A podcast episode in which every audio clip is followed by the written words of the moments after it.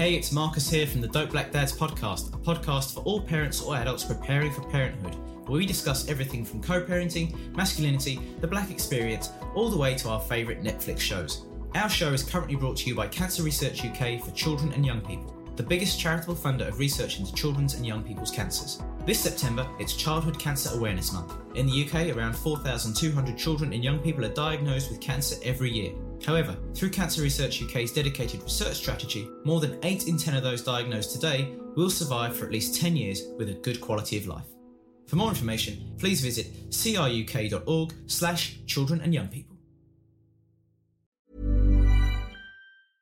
This week's episode includes graphic descriptions of child murder and sexual abuse. It will not be for everyone. Listener discretion is advised.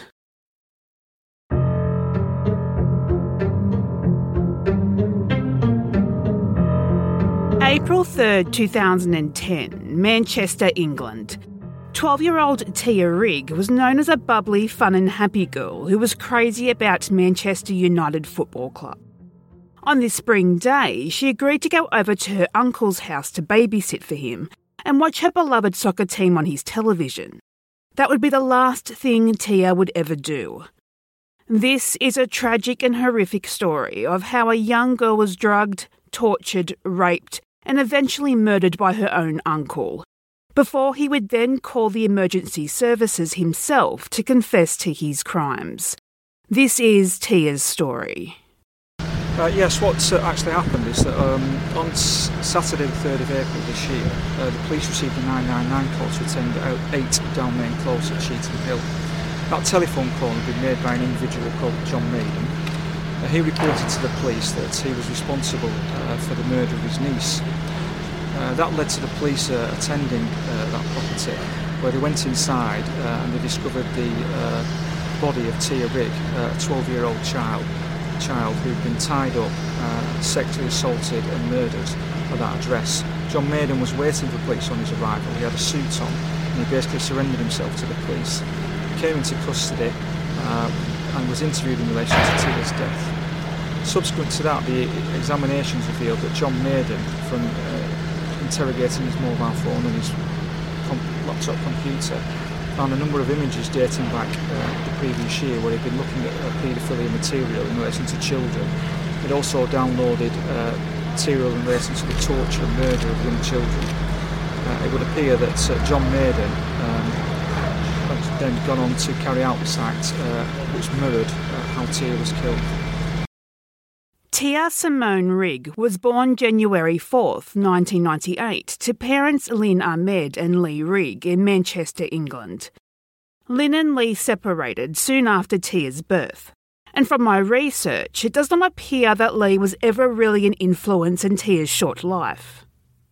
Unfortunately, even before Tia was born, the Salford Social Services had placed her on the Child Protection Register due to numerous reports of drug use, domestic violence in the household, and the likelihood she would suffer from neglect. Before Tia's birth, Lynn already had her three eldest children removed from her custody and placed with extended family. Lynn would go on to have three more children after Tia. In total, Lynn would have seven children to four different fathers. In the years that followed, Tia and her younger siblings would be the subject of many social services reports. Despite this, despite concerns of physical violence, in 2011, Tia was removed from the Child Protection Register. It wouldn't be until 2008 that Tia and her two younger brothers and younger sister would be placed back on the Child Protection Register and were subject to a child protection plan. Lynn had two previous prison sentences for robbery and assault and had a history of addictions to heroin and crack cocaine. More alarmingly, Lynn was suicidal. On numerous occasions, Lynn had attempted suicide. In early 2008, Lynn would attempt suicide in front of her four youngest children. Because of this, Tia and her siblings were removed from the home and placed in the custody of their aunt, Lynn's sister. Unfortunately, Tia being headstrong and adoring her mother despite her faults, Tia and her aunt had a disagreement, which led to Tia and her siblings being returned to their mother in October 2008. The following May, May 2009, the Child Protection Review Conference decided the children protection plans would be discontinued. This was despite the report stating the decision was flawed and was based on inaccurate information about the progress of Tia's mother. That she was still taking drugs and there were still issues of violence in the family home. Also, what wasn't known was that any progress the children were making was solely on the shoulders of the then 11 year old Tia, as she was the only one caring for her siblings during this time.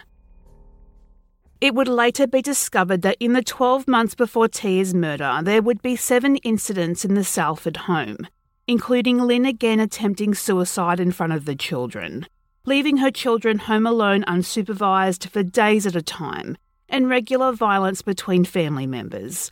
These incidents were all reported, but Salford Social Services failed to intervene.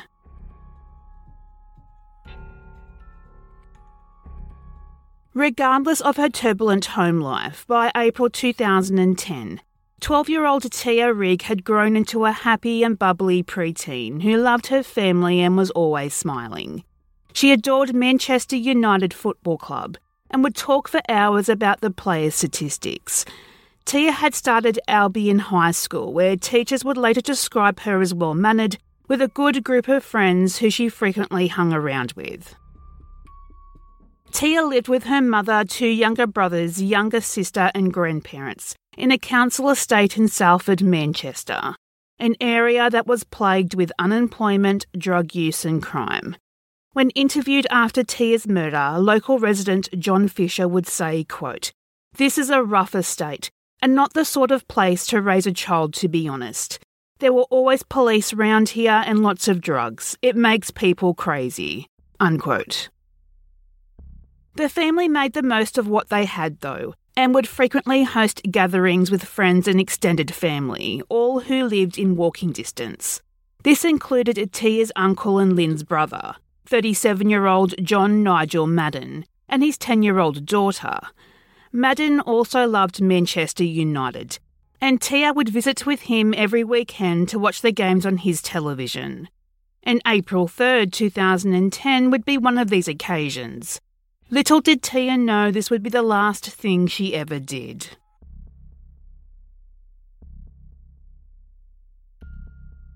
April 3rd, 2010, 2:17 p.m. Lynn received a phone call from her brother John Madden. He wanted to ask if Tia could come around to babysit his 10-year-old daughter for a few hours. This wasn't an unusual request. Tia had been to Madden's home many times and always had fun there. She'd only been there the day before to play with Madden's new puppy. And besides, Tia's beloved Manchester United football team was playing Chelsea that afternoon, and this would be the perfect excuse for Tia to watch the game on her uncle's television. About half an hour later, Tia would set off to her uncle's home, which was close by at the Dudley Brew Estate on Dalmain Close in Cheetham Hill. She would arrive just before 3 pm. Madden greeted Tia at the door, and the two had a brief chat about the football game that day.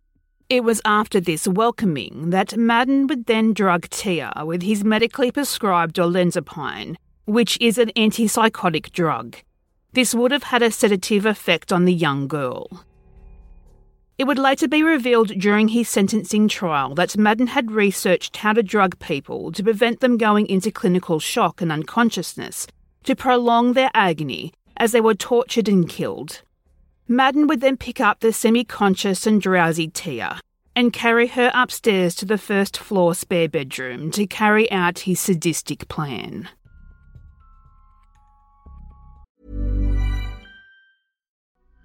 Hey, it's Marcus here from the Dope Black Dads podcast, a podcast for all parents or adults preparing for parenthood, where we discuss everything from co parenting, masculinity, the black experience, all the way to our favourite Netflix shows. Our show is currently brought to you by Cancer Research UK for children and young people, the biggest charitable funder of research into children's and young people's cancers. This September, it's Childhood Cancer Awareness Month. In the UK, around 4,200 children and young people are diagnosed with cancer every year. However, through Cancer Research UK's dedicated research strategy, more than 8 in 10 of those diagnosed today will survive for at least 10 years with a good quality of life. For more information, please visit cruk.org slash children and young people.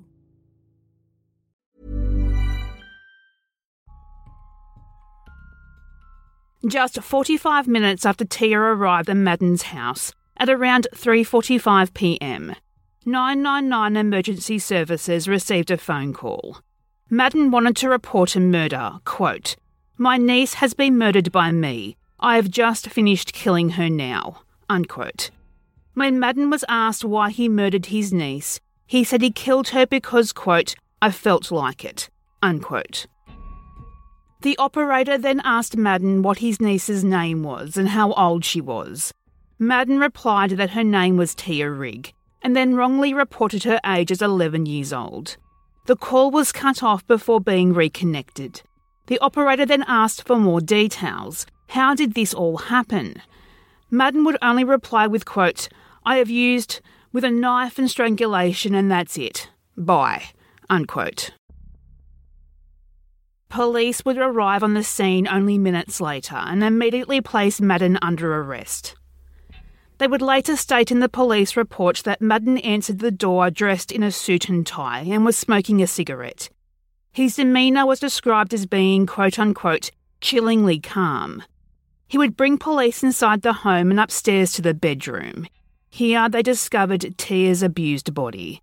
There was nothing police could do to help her. She was already dead. Tia was on the floor of the bedroom, lying face up. She was naked except for her socks, and there was a ligature around her neck, a guitar string. Her hands were tied behind her back with shoestrings. It was obvious Tia had been stabbed in the stomach. She was severely sexually assaulted and raped. Near her head were two knives, a broomstick, and a sex toy. Tia's blood was on each of these items. The medical examiner would later determine in her autopsy that Tia had been stabbed in the abdomen and suffered severe internal injuries. Injuries that would have been inflicted while Tia was still alive. She had been tortured and had a horrific catalogue of sexual injuries. Tia had been raped repeatedly before she was murdered. The official cause of death was determined to be due to ligature strangulation. It was immediately clear Tia's murder was sexually motivated, but it was only when Madden's phone was taken from him following his arrest that the disturbing stories were found on text files.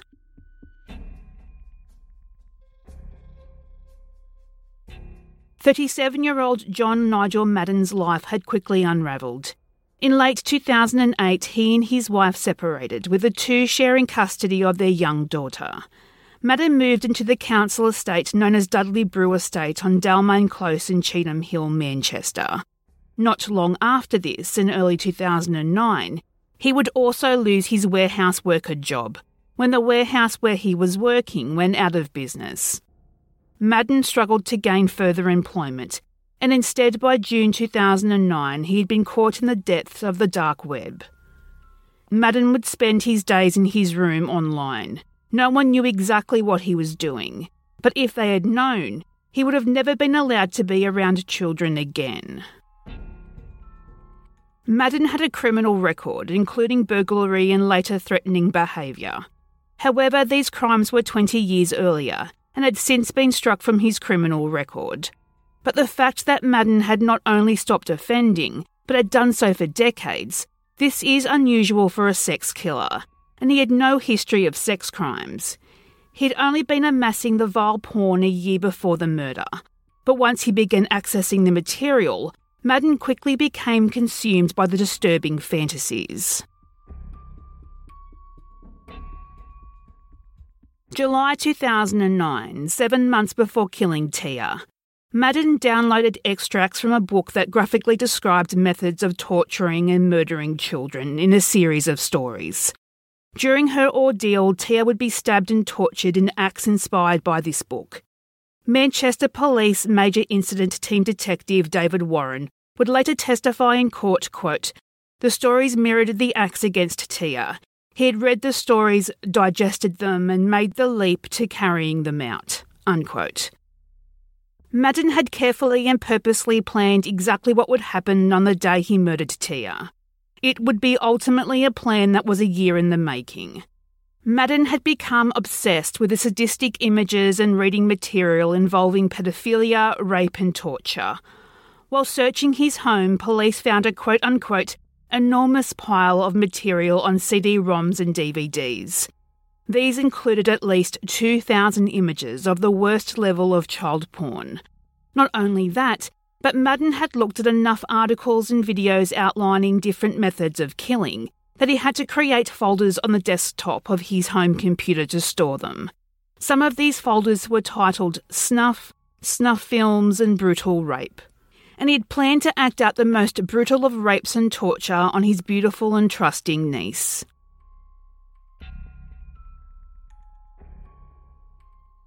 April 8, 2010. While Madden made his first appearance at the Manchester Crown Court, Tia's mother, Lynn, went missing. A close friend of the family was staying with Lynn to help her care for the children while she dealt with her grief. This friend called the Manchester Police Department around 10:30 to report that she could not find Lynn. Only a note saying she wanted to be with Tia. There was an immediate concern for Lynn's well-being due to her history of suicide attempts. This concern was heightened when a quick search of the home showed that Lynn had taken numerous items from Tia's room with her.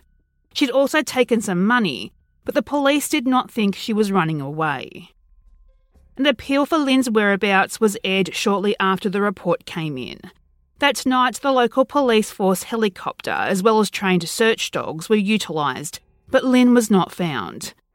However, just as mysteriously as she disappeared, the following day, the same family friend would again contact police to report Lynn had returned home safely. April 28, 2010. Tia's funeral was held at St James's Church in Cheetham Hill. Hundreds of mourners would pack into the small church to pay their final respects to this beloved, sweet little girl. To honour Tia, who was always so happy and full of life, the funeral was non traditional. All guests wore pink, Tia's favourite colour. Reverend Simon Cook would say during the service, quote, Love is the reason why so many of you have come here today. It's what we hold on to in our deepest moment. Death always seems to take us by surprise, but especially when it comes to someone as young as Tia. Unquote. To end the service, 12 pink balloons were released at the gravesite, one balloon for each year of Tia's short life.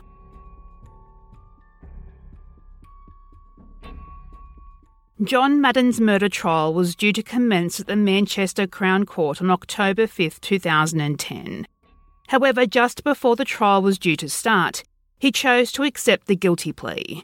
This meant there would be no jury, and instead the charges would go straight to a sentencing hearing, with both sides arguing the sanity of Madden and the motive behind Tia's murder. Madden entered the courtroom flanked by staff from Ashworth High Security Hospital, where he had been held since his arrest six months earlier. He was dressed in a coat, shirt, and tie, not unsimilar from the outfit of choice when the police arrived at his house on the day he murdered Tia. Madden spoke only to confirm his name and his guilty plea and clutched a notepad throughout the hearing. Prosecutor Gordon Cole would say in his opening statement, quote, In general terms, this murder was premeditated. It was a murder solely for his sexual gratification. It had a sexual motive. The facts reveal clearly features of torture, rape, physical abuse, and the ultimate murder of the child. Unquote. Although Madden had confirmed numerous times that he had no reason to explain why he had done what he had done, his defence team argued that Madden had been hearing voices in the weeks leading up to the murder. Madden had apparently described it as, quote, bad voices telling him what to do, unquote. However, the judge dismissed these claims. Instead, the judge said there was a sexual motive behind the horrific murder. In sentencing, Mr. Justice Keith would state Madden's talk of voices seemed to be a quote, defence mechanism intended to shift the blame, unquote. Only one conversation he had the night before Tia's murder seemed to show Madden was losing his grip on normality. In a web chat on an online forum discussing violent crimes, Madden boasted to two university students that he was a writer with, quote, particular interest in rape, unquote. Yet, in a search of his home by investigators, the only evidence of any writing was a handful of scribbled ineligible notes. Those notes showed no evidence of his murderous intent, and despite his initial confession to the 999 emergency dispatcher, Madden would only give no comment responses during his interviews with police after his arrest. The question of why he targeted his niece was never revealed, and still hasn't to this day.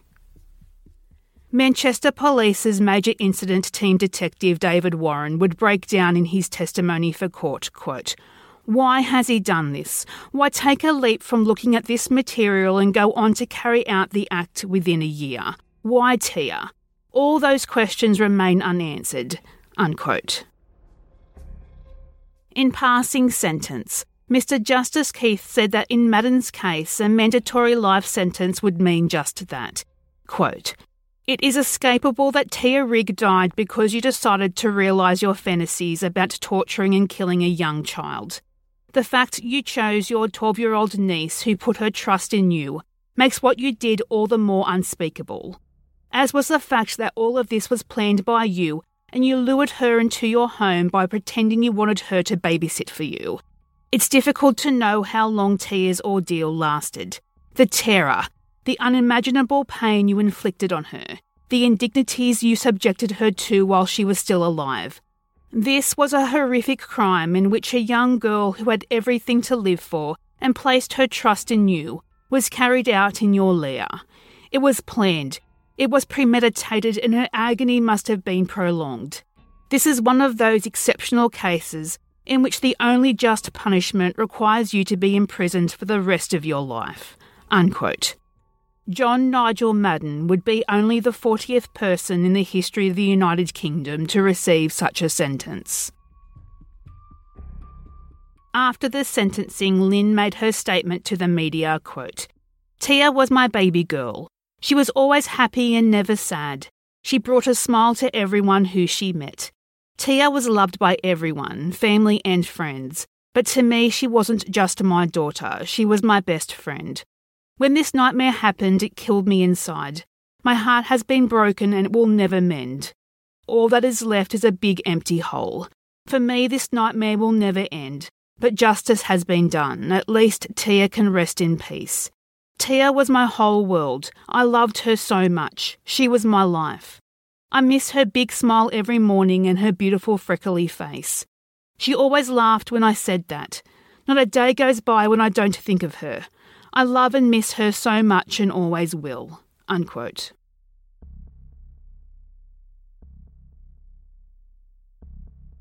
May 2011, Lynn hired personal injury lawyers to possibly sue social services for compensation due to their inaction to remove Tia from her care despite numerous reports, and that this directly led to her murder. While this did not result in any compensation paid, it did lead to a review of Salford's social services policies and procedures, in particular their dealings with Tia prior to her death a year earlier. This review found a quote, number of serious failings in the management of Tia's case, unquote, in several key areas.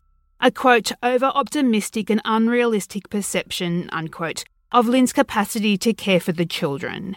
As we mentioned earlier, it was Tia that was responsible for caring for her younger siblings. Due to Lynn's deteriorating mental health, left her unable to carry out the most simplest of tasks for her children that the children were allowed to remain with their mother for 18 months before Tia's death. This was despite family violence within the home and Lynn's numerous suicide attempts, some of which occurred in front of her young children. That due to this, removing Tia and her siblings from their mother's care, quote, should have been seriously considered, unquote. That there were seven separate incidents between October 2009 and March 2010 where agencies should have intervened but failed to do so. And in these seven incidents, there were numerous examples where information should have been shared between agencies but weren't. However, according to Manchester Police, they confirmed the family were known to them during this time, but in their opinion, it was not for anything significant. Leader of the Salford Council, John Merry, closed the review with quote, This is a tragic case and our thoughts remain with the child's family. No one could have predicted what happened to her when she visited her uncle that day. But we know more could have been done during her childhood to support her in coping with her unstable home life. However, even if this child had been removed from her home, she could have not have been prevented from having contact with her family. Removing her from her home would therefore not have prevented her death. Unquote. And I would have to concur with this statement. Madden did portray himself as a caring family man. He regularly attended gatherings at the home of his mother, Sheila, the same home where Tia lived with her mother. He saw Tia often. He was trusted to spend time alone with her. Only the day before he murdered her, Tia spent the day there playing with a new puppy he bought for his own daughter. And even though the child protection agencies did fail Tia in a massive way, not being with Lynn would not have stopped this. Madden still would have had access to her as he did her older siblings. The only difference would be Lynn wouldn't have to live with the guilt of allowing her daughter to go to his house on that day. This lack of concern, though, did highlight a failure in the system to appreciate the growing chaos within the family when legal proceedings should have been considered to safeguard Tia and her siblings. And because of the lack of communication between the agencies, and because of Tia's strong protection of her mother to a certain extent by being the primary caregiver in the household, this led to information about Lynn not properly being analysed to give an understanding of the risks of the children. However, I cannot state enough. It was not Lynn who murdered Tia. As I mentioned before, Lynn's older children were placed into the custody of extended family, and Madden still saw these children regularly, including sleepovers at his house in Cheetham Hill. Removing Tia from Lynn would not have saved Tia from the horrendous acts in which she suffered at the hands of her uncle.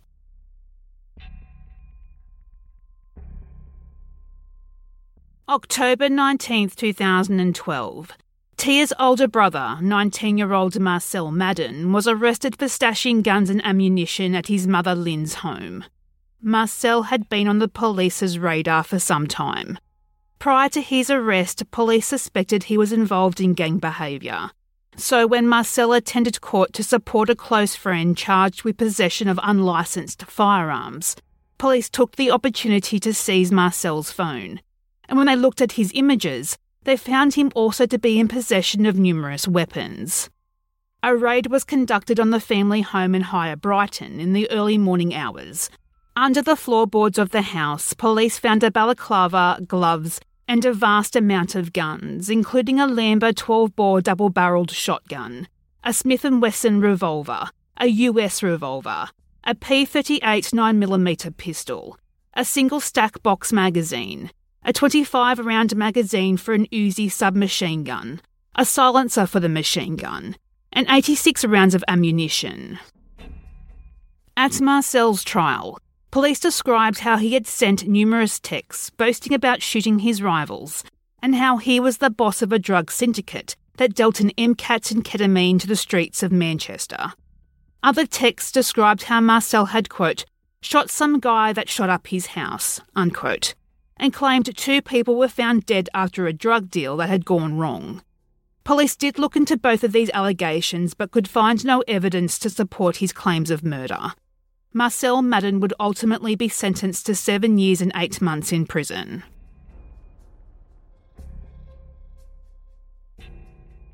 This case is just so incredibly sad.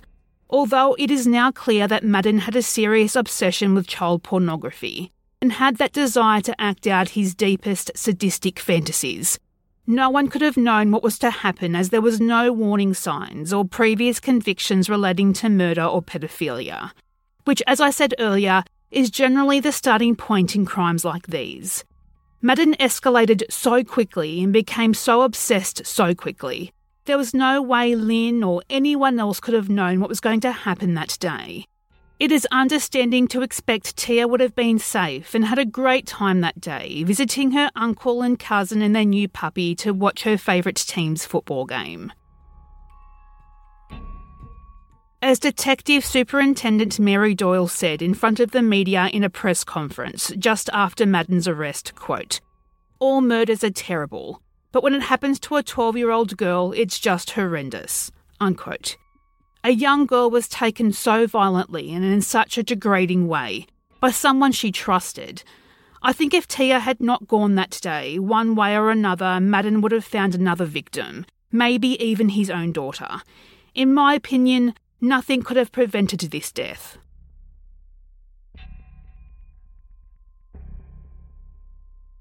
If you have your own thoughts on the case we discussed today, or any case we talk about on Stolen Lives, please search Stolen Lives on Facebook.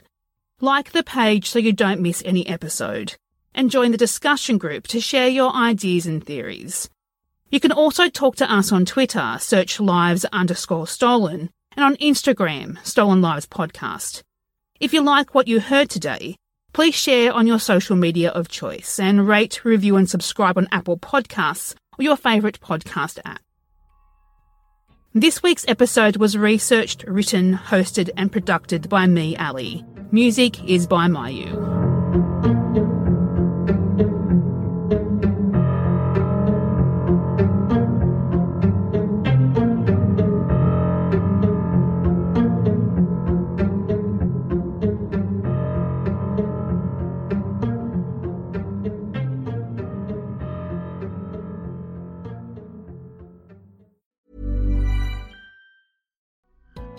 It's Marcus here from the Dope Black Dads podcast, a podcast for all parents or adults preparing for parenthood, where we discuss everything from co parenting, masculinity, the black experience, all the way to our favourite Netflix shows. Our show is currently brought to you by Cancer Research UK for children and young people, the biggest charitable funder of research into children's and young people's cancers. This September, it's Childhood Cancer Awareness Month. In the UK, around 4,200 children and young people are diagnosed with cancer every year.